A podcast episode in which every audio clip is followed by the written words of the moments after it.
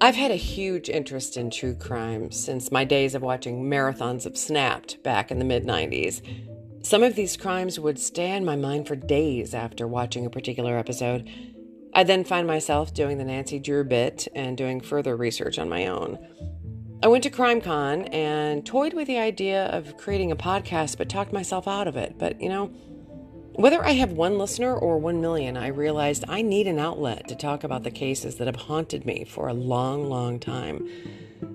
I'll occasionally bring in experts in the field of true crime, but to start out, I'm going it alone. I'll be honing in on the cases that have happened in our lifetime, and who knows, maybe we'll actually solve one.